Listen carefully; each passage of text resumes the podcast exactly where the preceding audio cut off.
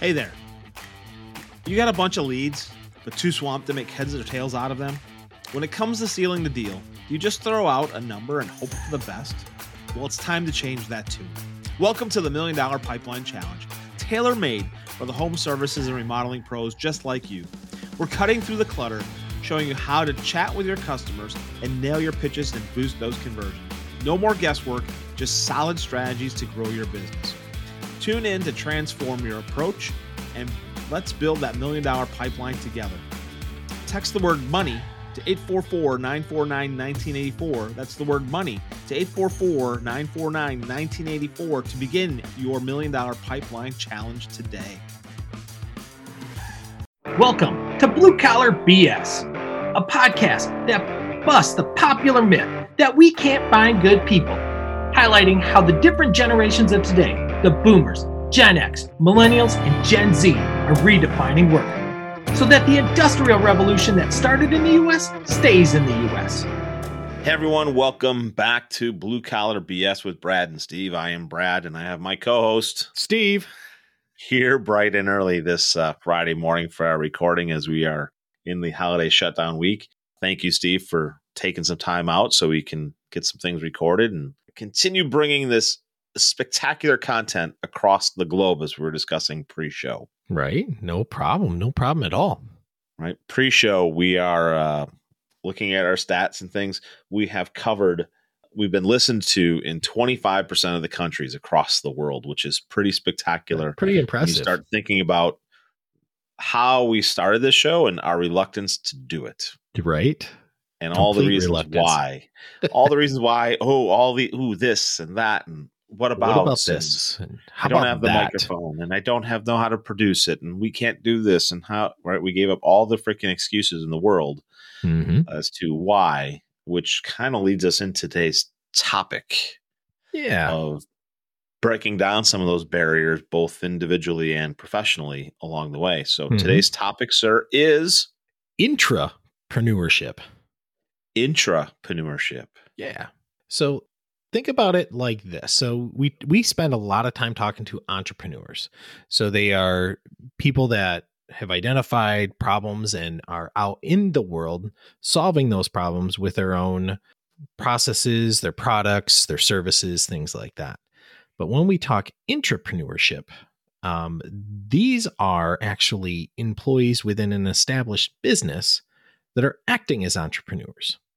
So when we think, when we dive a little deeper, these are the people that they innovate, they drive initiatives, and they take risks, but they are all within the confines of a standard organization or the four walls of a business, if you will.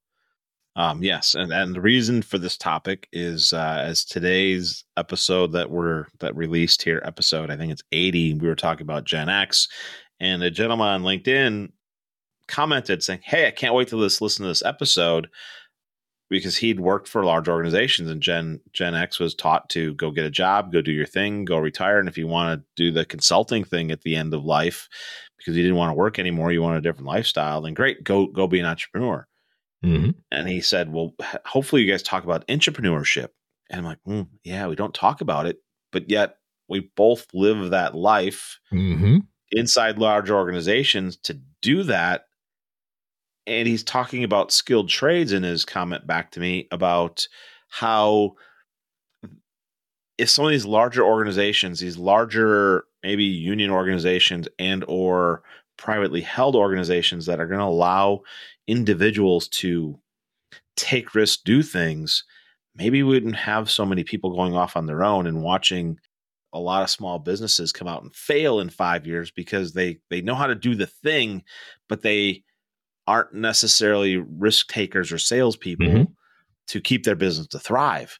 And and I'm like, oh, this could be a very interesting topic. So tell me about your uh, your Skunk Works intrapreneurship program that you were working on when you were at uh, the large truck parts Yeah. manufacturing organization. Yeah. So we kind of were looking at different ways to manufacture gears. And we knew that the the mainstream it's it's uh, it's been done this way for hundreds of years, right? You can hob them, you can mog them, you can uh, Yep. CNC them now, which five axis pre you know, which is always interesting, but Yeah. it's a whole nother story. Yeah, absolutely. Well, as we were looking at different ways, we knew that we couldn't just go find a manufacturer to go m- to make these components the way we needed to because we were challenging kind of the status quo of how we always manufactured them. They were traditional carburizing, uh, carbonitriding, they were uh, induction heated in the traditional sense. So we had to come up with different ways. So we actually created a small sub team within our group to actually go evaluate and create different ways to manufacture stuff. And then so the when we put it into three phases, it was you know phase A was the the idea generation phase where we had to actually come up with what are the ideas that we're going to do. Using all these big fancy terms No, I'm not. inside big organizations, all Nope. this, all Nope. this lean manufacturing. Oh, idea phase, lead Uh, we generation just went to the idea phase. What what is it? So, you know, well, anytime you plan, it's you know we can have all these great ideas, but what are the what are the the few that are seem somewhat tangible that we can actually then go into phase B with and actually create prototypes with rather quickly.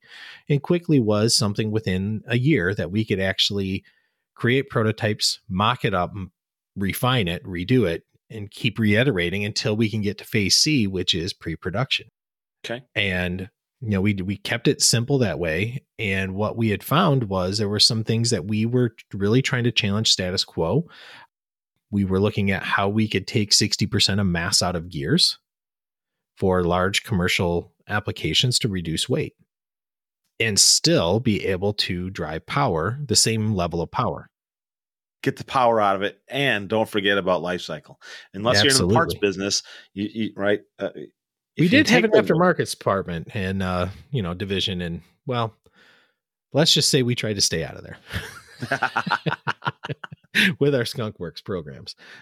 Because that's always the the fun part because yeah i can take the weight i can drive the power. So it was a lot of it was a lot of fun. Um we actually did create some um but if you you got you got to make sure you drive the drive the right power drive the right expected Mm-hmm. life cycle because if you start doing that your customers who were accustomed to bulletproof almost all the time yep. now all of a sudden you do something different and their perception is it fails right? maybe it fails in nine years instead of nine and a half years. Oh my god they mm-hmm. redesigned this and it's just a piece of shit dude it still mm-hmm. lasted nine freaking years expected useful life is probably five so we're already four you know almost 2x greater Yes. than expected Yep. life cycle guys so stop it yeah but you would have to have the ability to challenge that status quo to challenge what is acceptable versus not acceptable to challenge you know is four times projected life cycle too much versus two times projected life cycle is that okay is that okay from a company standpoint Ask your wa- ask your Oh washing machine guys, Right. And your dishwasher guys, right? The, and mm-hmm. refrigerator, all your appliance folks that were, you know, or hot water heaters. There's there's a reason hot water heaters are only last ten years because Correct. they're designed to last ten. years. Correct. So, but without the having a skunkworks group in organizations like that, um, it really hampers innovation and creativity on how we actually try to challenge that status quo, do things differently. Otherwise, we're just we're iterating versus making leaps and bounds. So it's very interesting when we take that Right. concept concept and we take it out of the corporate world and we put it into the blue collar space. You know, very, very simply. The thirty man plumbing organization that might be led by a younger Gen Gen Xer that you claim to be like yourself, right? You may have worked for an organization for five, ten years, uh, said, you know what, I'm tired of it. I'm tired of the politics. I'm tired of the bullshit. And then you went out on your own and said, okay, great. I'm going to go do my own thing. And now you got your 10, 15 guys. What are some of the ways we can get that owner to uh, foster that, that entrepreneurship that led him to go out to be acceptable for his team to go do the same same things that he did, even though he's not doing them, but somebody else is, and it might not be his way. Correct, and that's the uh, the very first part is recognizing the impact of the employees that you brought in to help you grow and build your business. It's not going to always be your quote unquote idea as the owner to come up with new ways to do things or innovative ways or different ways to do things. Your employees have a lot of great ideas because they're now the hands and feet of the company that are out seeing everything that's need to be seen while you as the owner are running your business. You're working on your business, you're not working in your business. So as well, we'll get into that a little later. we'll get into that one a little later. But for those for those that have those employees that are constantly looking at things and trying to improve how things are done. Those are the the employees you want to embrace more from an entrepreneurship standpoint and allow them to look at the way things are done, come up with new ideas and help foster that, but support it.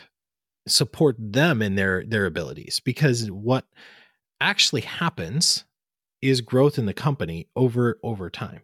And and it's not and it's not linear growth. Correct. Right? I mean so you take a, that plumbing firm as an as a sa- example, right? You may have you may be the plumber that is still trying to be out there soldering all of your joints because that's the way you learned it mm-hmm. and that's the craftsmanship of it and that's what's going on and there's no way i'm going to use these compression fittings i don't trust them and you know the milwaukee tool compression fitting connector for you need three of them for different sizes mm-hmm. and and allow all those things to happen i'm not going to invest you know $2500 in equipment and then all the fittings cost more and all these things why not? If if if if, if you're not teaching soldering anymore and how to sweat pipes and fire hazards and different mm-hmm. materials and houses today and different things, why would you not try something different? And you see more and more organizations going to these compression type fittings in the plumbing world yeah. and and and all those things and and PEX and all that stuff that was just like, well, no, we can't do this. Well, you you can if you decide to. Right. Well, let's let's kind of jump on the plumbing side for for a hot second. Think about when we first, you know, you're you're soldering all these pipes. Nothing's going to a centralized location. It's almost a one shot, you know, home run type deal usually. Now we go to PEX, and it was traditionally a one shot deal. Now we're going to manifolds, which normally wasn't done. Somebody came up with the idea for a manifold. It could have been, you know, an entrepreneur in a business in a plumbing shop that said, "Hey, look, I've got this idea where I want to, you know, why can't we just come into a centralized location and then put everything out from there?" Right. Why can't we do it like the electricians do mm-hmm. it and just go from there and distribute and we can Absolutely. Yeah, it it makes life a whole lot easier and I love watching those. I like watching the manifold videos of these guys on PEX. mm-hmm. The hey, you know your plumber's OCD when yes, here's the Christmas tree of of hot and cold. it's it's it's awesome. Right. But you think of things like that and how they were how they were started. Typically, they're started internally within a company, and then it fosters some additional creativity and flourishes into another business, which is great right? So it's it's as take these po- these post-it notes, the mm-hmm. post-it note story, right? Mm-hmm. I mean, that story is we tried it, we tried it, we tried it. We couldn't get the glue to work what we wanted to do, but the secretary's like, "Oh yeah, these are great." Kept taking all the scraps out and turned it into a business mm-hmm. inside 3M. Right. Because it, the engineer thought it was didn't work and it wasn't right, but they were looking at it through their own lens versus the lens of somebody else. And, Absolutely. And finding that opportunity that existed so we kind of hit on the on business in business, which I'm not a not a big fan of that statement because it just it creates delineation and it does often cre- it, well and it often creates anger and frustration hmm. and lack of self-worth to many of the individuals that are that mm-hmm. own the business um, it creates a very negative connotation so I, I don't like that those statements because they're decisions along the way they are and and it gets people very frustrated. So let's talk about that on in or strategy, non-tactical versus strategic, how whatever words you want to use. Right. Where do you ask your clients, particularly when they're or even maybe anybody you might be mentoring currently, where do you ask them to start putting that creative hat on? How how often do they do you try to get them to problem solve or think about things differently than just go get shit done? Almost every single session I have with them. There's there's a component to the creative wonder. The thing with the creative wonder or the one key issue, we both know what it is. It's action. At some point, you've got to take freaking action. You actually have to You know to- what? Execution is the greatest place for all good ideas to, to die. die. Right? And but again, just like you mentioned, just like you said, it's a conscious decision to flip back and forth. Now we're not saying that you, as a business owner, you are always working on your business mm-hmm. and never working in your business because honestly, it really doesn't work that way. But the percentage Correct. of time that you spend working on your business versus in your business that's where the magic actually comes into play is understanding the ratio of what makes sense for you and your business. So brad i'm going to flip that with you. Your question how often are you having that conversation with your clients correct and being comfortable letting go mm-hmm. Mm-hmm. it depends on where they're at and what problems we're looking to solve. But often it's about getting them to understand what is the larger right. goal and getting them to focus on the two or three things and creating that decision matrix of their own filter. What? Um, many entrepreneurs are ADHD or very high I or high D, and they like squirrels. They mm-hmm. like the things. They like to fidget. They like great ideas. Yeah, really. right because they've taken the risk they're out there and they don't like the status quo and the long play is not the strength of their of their visionary so really working to get to them down to what matters to you and help me understand so we can put it through that lens and that mm-hmm. filter to understand that when somebody comes up with those ideas and it also helps the intrapreneur within the organizations to know where those boundaries are you know, when I had my team back at Bucyrus and, you know, building out my my team from two to 12 mm-hmm. doing all those things, our filter for how we were going to buy things was basically it went down from safety, our, our design and buying practices. Does it impact safety positively or negatively? Does it uh, impact quality positively or negatively? Does it impact our delivery? Yep. And does it impact price? our fourth characteristic and fourth filter was dollars and cents. We took care of everything else ahead of the dollars because if we do those other th- three things correctly, the dollars work out instead of the other way around, like you morons yeah. in automotive. Hey, we only care about the price. Mm-hmm. Oh, and then we got these large recalls, right? Because we got it for a really great price. Don't know what that recall cost you at the end of the day, but hey, guess what? You got those three cents to make those shareholders happy for for a while so understanding what you're going to filter use your lens for i've got a gentleman right now that we're working on and okay what do you want mm-hmm. to do this year for 2024 and mm-hmm. we're talking about mm-hmm. diversification of product yeah we're talking about shop efficiency and better utilization of the mm-hmm. assets that they have because they're also building an expansion and expanding the facility and we're talking about some margin activity and not just and we're talking about gross margin not where everybody can have an impact on gross margin not necessarily bottom line because no one can stop mm-hmm. them from hiring 35 employees and watching the money go out the door but everybody can have an impact on gross margin and lead time and efficiency and effectiveness and all those other things so putting things in place to force right. his organization right. and his people to start thinking like entrepreneurs which then become entrepreneurs of how do we do our job better mm-hmm. and more effectively Absolutely. without necessarily putting the moniker of do it my way on them.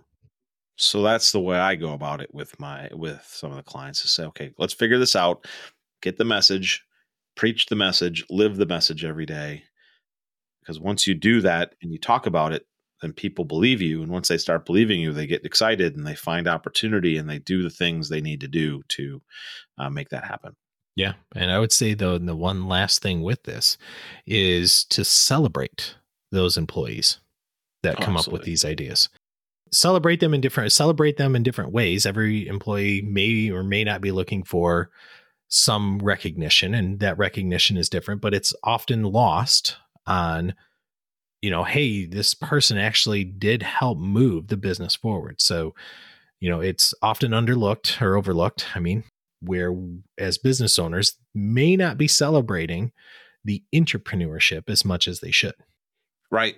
Because the new idea, the new thing, and, you know, a $25 gas card doesn't have to be huge, right? Uh, if the gentleman is or lady, you know, if they like hunting, great. Here's your Cabela's gift card or Bass Pro mm-hmm. Shop, or here's a take, go to a nice dinner, or here's a take your family or passes to the movie theater, whatever it, it doesn't have to be huge, but know something about them. Do not make it the pool of cesspool of hey just come and pick and choose because there's no value to that to anybody. Make it genuine and authentic. Correct. And it helps it doing that helps to reciprocate the innovation and entrepreneurship within your organization.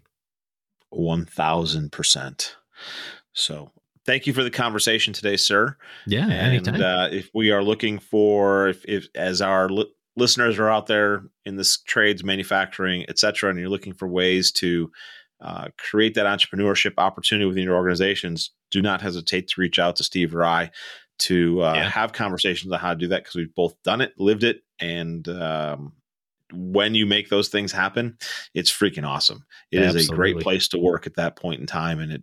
I'm not saying it comes with its own drawbacks. There are drawbacks because people sometimes get petty, but ultimately it creates a much larger gain for the organization, and you can uh, create some better filters for long term growth. Mm-hmm. So, so thank you for being here today, Mr. Doyle, right, and we will you. talk to you soon. All right, have a good one. Thank you for listening to Blue Collar BS, brought to you by Vision Forward Business Solutions and Professional Business Coaching Inc. If you'd like to learn more on today's topic, just reach out to Steve Doyle or myself, Brad Herta. Please like, share, rate, and review this show, as feedback is the only way we can get better. Let's keep blue collar businesses strong for generations to come.